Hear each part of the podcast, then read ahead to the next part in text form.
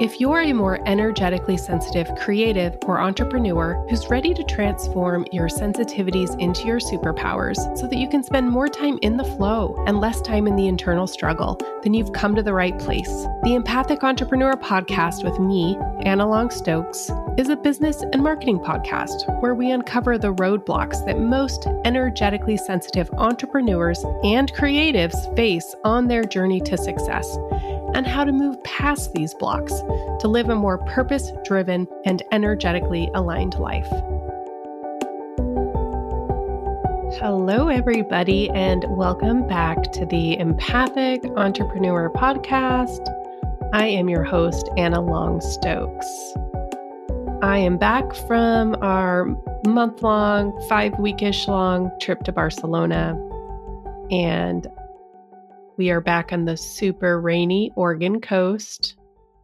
I'm just trying to enjoy it, enjoy the festivities. Put up the tree early this year, decorated the mantle above the fireplace, and I'm just trying to enjoy cozying up as much as possible before we head to Costa Rica for a couple of weeks in mid to late December. I turned 40 December 14th. Oh my God. I turned 40. Um, and just to prove that age is just a number, I will be in Costa Rica doing a surf camp for a week, which I'm super excited about and hopefully in good enough shape for. And then we are going to be uh, kicking it in Costa Rica. We'll be in Costa Rica for about another week through Christmas enjoying some weather, and getting things in order for whatever is next with our Costa Rican condo, whether that is us selling it or really sprucing it up for other renters. So I'll keep you in the loop on that. Um, but today, I wanted to talk a little bit more about my journey into energy and energy work in January, I am launching my Empathic Energy Management 101 class. And I thought that a little bit of a series related to my own personal story of energy would be interesting for you. So, how is the empathic energy management system energy work d- different than other types of energy work? And how or why did I land on teaching this style of energy work? So, really, I wanted to do a couple episodes this month, little short series of podcasts and blogs, just related to my journey with energy work and what led me to this particular modality, how it's different from any other method I've worked with, and some of the things I've used energy for, the symptoms I've treated, as well as um, the things that I've brought into my life. And maybe talk a little bit also about why I keep doing it, even when it's hard sometimes. So, in today's post, I wanted to share a bit about this journey and um, a little bit about learning to manage my energy, learning to heal the energy body. Sometimes I take for granted the journey that I've been on, or I assume that others like you have been following it as closely as me. But of course, that is not the case. So today I'm hoping to share more about my journey. And we all have a unique journey into our, um, whatever you want to call it, our spiritual side, our spiritual awakening, that time in our lives when we really realize that we are more than just a body in this lifetime. So, I want to share a little bit about my unique journey and this unique modality. So, let's dive in. So, what most people don't realize about energy is that it's malleable, it's ever changing, and that it can and should be managed. You don't hear about that a lot, like manage your energy. People talk about managing their schedules, managing their weight or their blood sugar. If you think about it, there's like a metric or method of management for most things in our life. But we don't really hear much about that in relation to energy. The challenging part, and this is where most people get confused, is that our society has yet to fully embrace the existence of the energy body. And without embracing the existence of an energy body, and what I mean by energy body is, um, I mean a couple of things by energy body. Energy body, when I talk about the energy body, in a way, I'm talking about your spirit. I'm talking about the part of you that transcends the physical body, the part of you that has lived many lifetimes. That's one way I'm talking about the energy body because that energy body continues to exist even when the body fails us. But when I'm also talking about energy body, I'm very much talking about the energy that runs through the body while you're here, while you're alive, the uh, channels, the energy channels if you know much about Chinese medicine, so much of that is about energy channels and points, or the chakra system, if you know much about chakras. It's it can be vague to talk about energy because if you think about it, energy is everything. But for the sake of the work I do and what I talk about mostly on this podcast, I'm really talking about energy as the part of you that transcends this lifetime, transcends your body, but also about the energy that runs through the body and working energy while you're in the body, not just while you're in spirit, so that you can make changes in your life that benefit you in all areas of your life. So it can be frustrating as someone who does energy work or understands energy to see how much our society has separated out energy from our day to day life, the belief in energy, the management of energy. You know, there are entire cultures and religions that not only recognize the energy body, but that have created medical models that treat energy first and foremost, knowing that if you can get to the root of the disease through energy, you can cause physical change and healing on the physical body.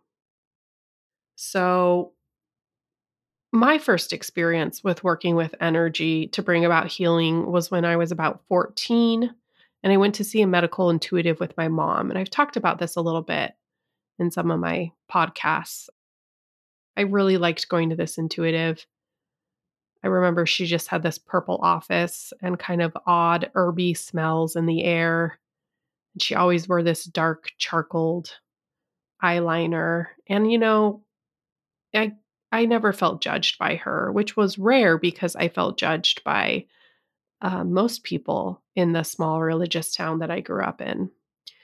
And, you know, she would do things with her hands and with energy. And I didn't understand at all what she was doing, but I always felt very understood by her in a way that I didn't feel understood by most people. And after a session, she told my mom that I would be a good candidate to sign up for her women's healing group. And my mom has always been super open minded to everything like this. We grew up hearing stories about her and her sisters doing seances in their house and sometimes scary things happening, sometimes them having spirit visitors. But also at their core, like if they were ever in danger, really taught us to call on our guides and our angels and um, I've always been really fascinated with spirit guides and angels from a young age. I've also really been fascinated with um, death and um, the death rebirth cycle.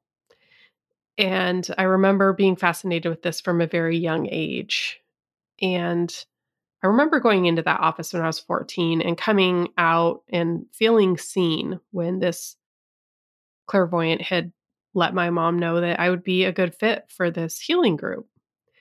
Um, I remember thinking, like, oh, like this is why I'm here. Like it was just a flicker in my mind. Like I felt like everyone else knew why they were here.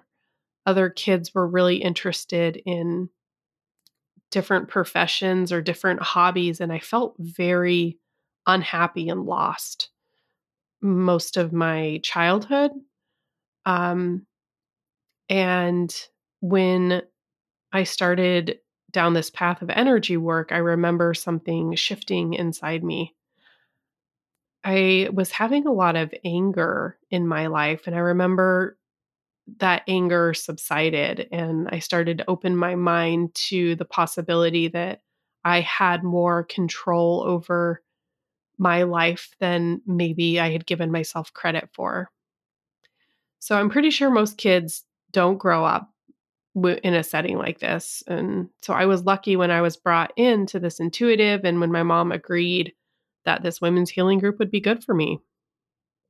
I don't really remember how long I was in this group, but I do remember loving it. I remember that we did a spirit journey to meet our animal spirit guides and learned how to heal using colors and counting. And I likely learned many other things that I have since forgotten, but I continued to use her healing techniques for years on friends and family. But I really didn't have any intention of becoming a professional psychic reader or healer. In fact, I figured if I was that naturally talented, then I wouldn't even have to take classes and everything would fall into place and blah blah blah. And I I was wrong about that. I have taken a lot of schooling and done a lot of work around this and I still feel like it's my life's work and I'll be talking about that more probably in part 2. But either way, I uh, really quite actively accessed my healing until I was probably about 18 and went off to college. And I think I just sort of forgot about that whole thing, forgot about that part of myself.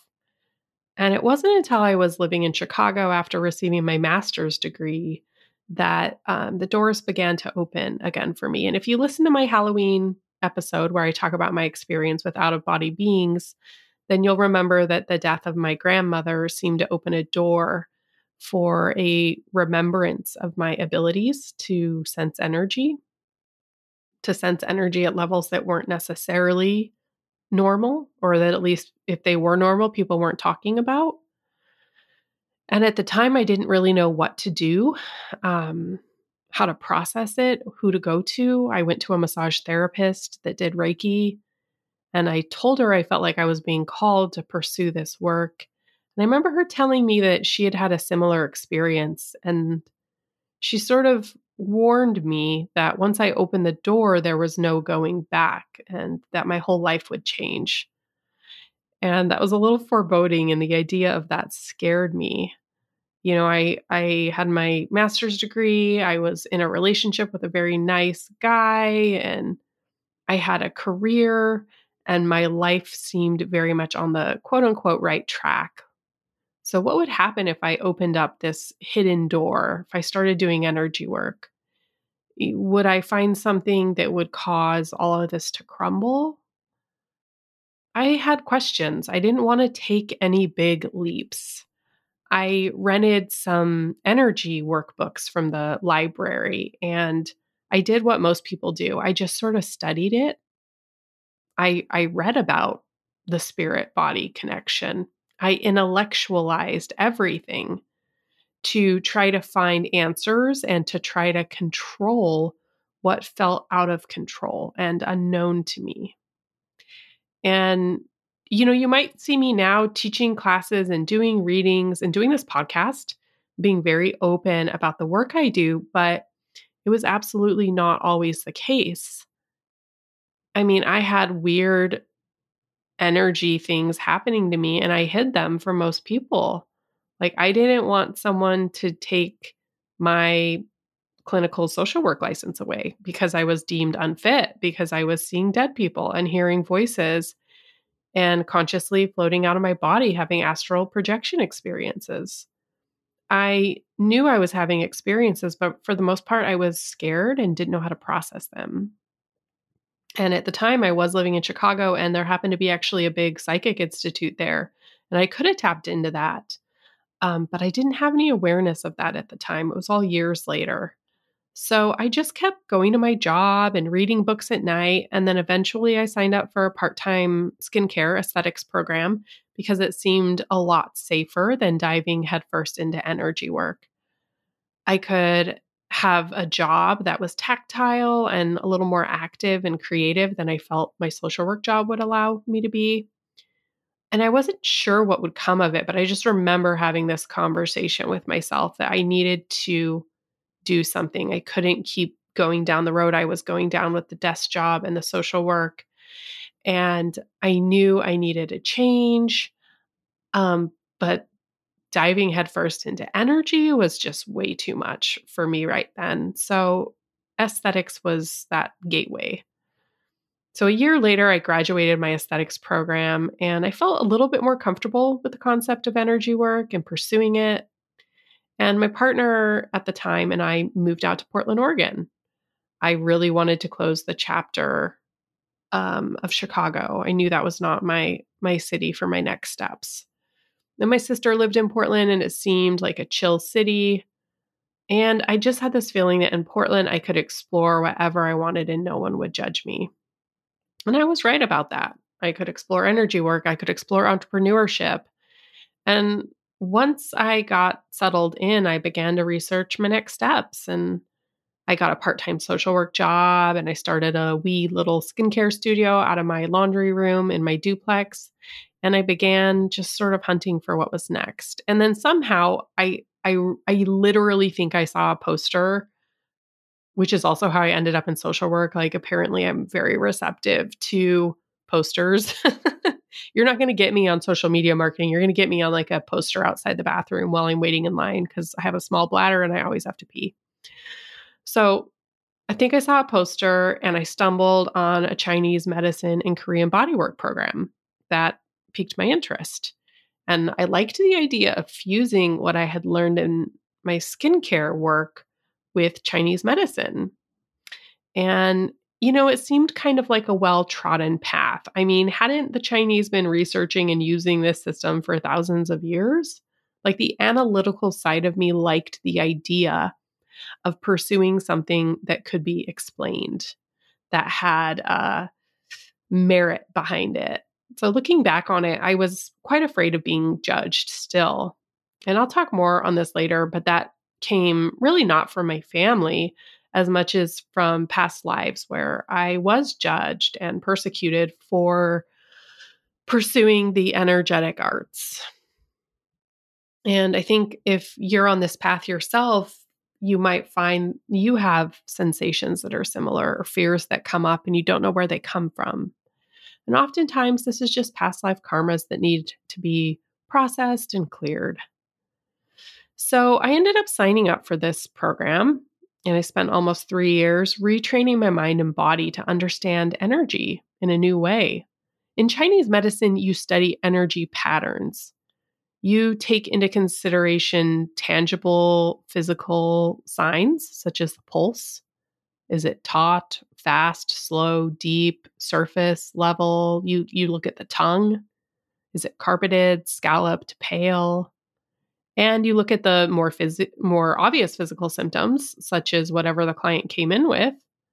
But you, you don't treat a symptom. You learn to treat patterns, energetic patterns.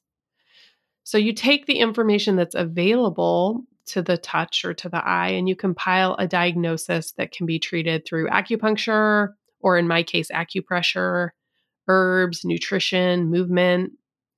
And you don't simply treat something like back pain, you would treat the yin deficiency, which is like the pattern or the diagnosis that maybe you've arrived at that's causing the back pain.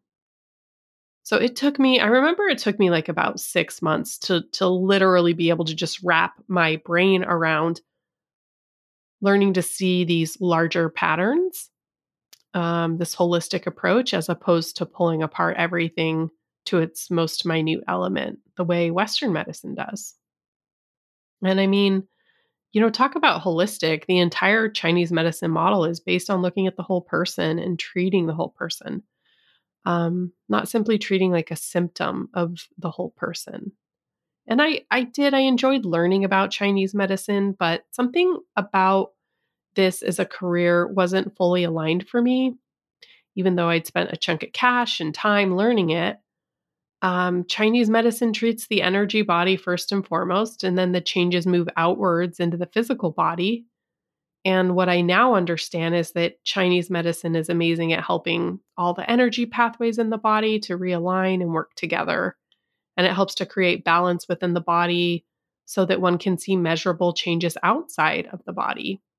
But something about this model was a little austere for me. It felt very masculine. And coming from the mental health background I had come from, there was something about it that didn't feel as much like it treated uh, the spirit or the emotional body, which is interesting. I think everyone assumes that all alternative medicines really focus on the spirit. And even in Chinese medicine, there are points that are spirit points. So it's not that at one point it didn't work that way, but I found it to be in practice, it didn't quite align with the more spiritual side of me. And that's just my personal experience. If you do Chinese medicine, you have your own personal experience. And I still love using Chinese medicine, going to acupuncturists. It's just not something I felt aligned with making a career for myself. So after graduating the program, I just kept searching. I knew I still had more to learn. I also had taken three Reiki trainings over the course of about a year and a half while I was in that Chinese medicine program. Uh, one was when I first moved to Portland, and the others were scattered throughout my three year my three year program. And Reiki is often the gateway for many people on the path to work more deeply with energy. Mostly because this is my theory, mostly because it's easy to learn, it's widely marketed, and one can begin working with it after just a short weekend class where you learn to activate the Reiki symbols and begin working with the energies. So I liked how easy Reiki felt, unlike Chinese medicine, where I had to spend many years learning the ins and outs of the energy, the organs, the patterns, the points, herbs. Reiki was pretty easy. it's like, show up, here's your activations. Okay, practice. Okay, go out into the world and do it. Something about the ease in this resonated with me, and also clients would feel better after I'd work on them. But just like with the Chinese medicine, something wasn't fully connecting for me with Reiki. It felt a little fuzzy. And while I didn't have the words at the time, it was quite out of body. It's quite out of body healing experience. And I wasn't sure what exactly I was channeling and was I really healing myself in the process? Was I grounded as I was doing it? Grounding was such an afterthought with Reiki.